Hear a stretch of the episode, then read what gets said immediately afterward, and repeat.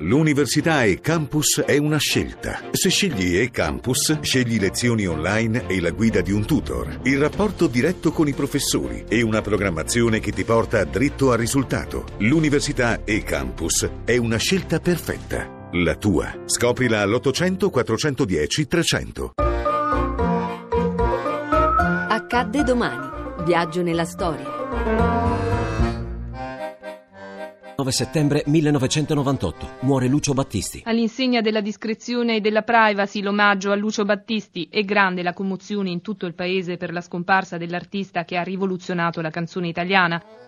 Niente televisione, niente concerti, niente ospitate, solo tanti piccoli capolavori che sono le sue canzoni. Sì, perché Battisti è maniacale nella sua assenza dalle scene, quell'assenza che lo ha fatto sempre più idealizzare dalla gente e che lo ha reso un mito. Motocicletta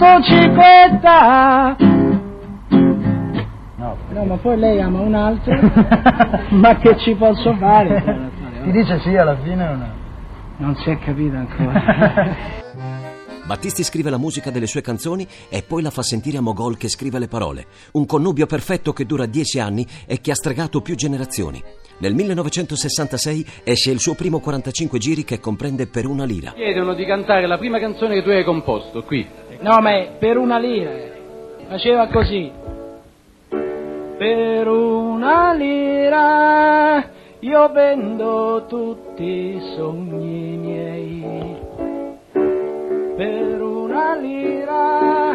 Il successo arriva con il Festival di Sanremo, dove porta la canzone Un'avventura. Da qui una popolarità immensa che lo porterà in vetta alle classifiche durante tutti gli anni 70. È proprio Emozioni del 1970, l'album della effettiva consacrazione. Ma Battisti è un vero artista e come tale vuole sperimentare nuovi suoni, nuovi linguaggi e nasce un nuovo connubio con un altro artista, autore dai testi più che ermetici, Pasquale Panella, e nascono dischi tanto difficili quanto affascinanti come il Don Giovanni del 1986. Preferireste passare alla storia come cantante? Cantante o come autore. E sentiamo come la pensa Lucio Battisti.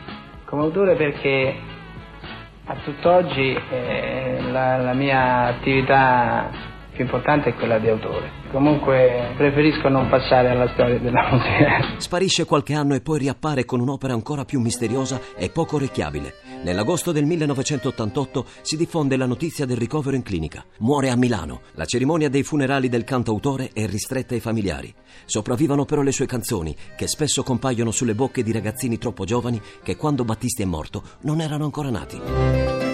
A domani da Daniele Monachella. In redazione Laura Nerozzi, le ricerche sono di Mimi Micocci, alla parte tecnica Antonello Piergentili, la regia è di Ludovico Suppa. Il podcast e lo streaming sono su radio1.rai.it.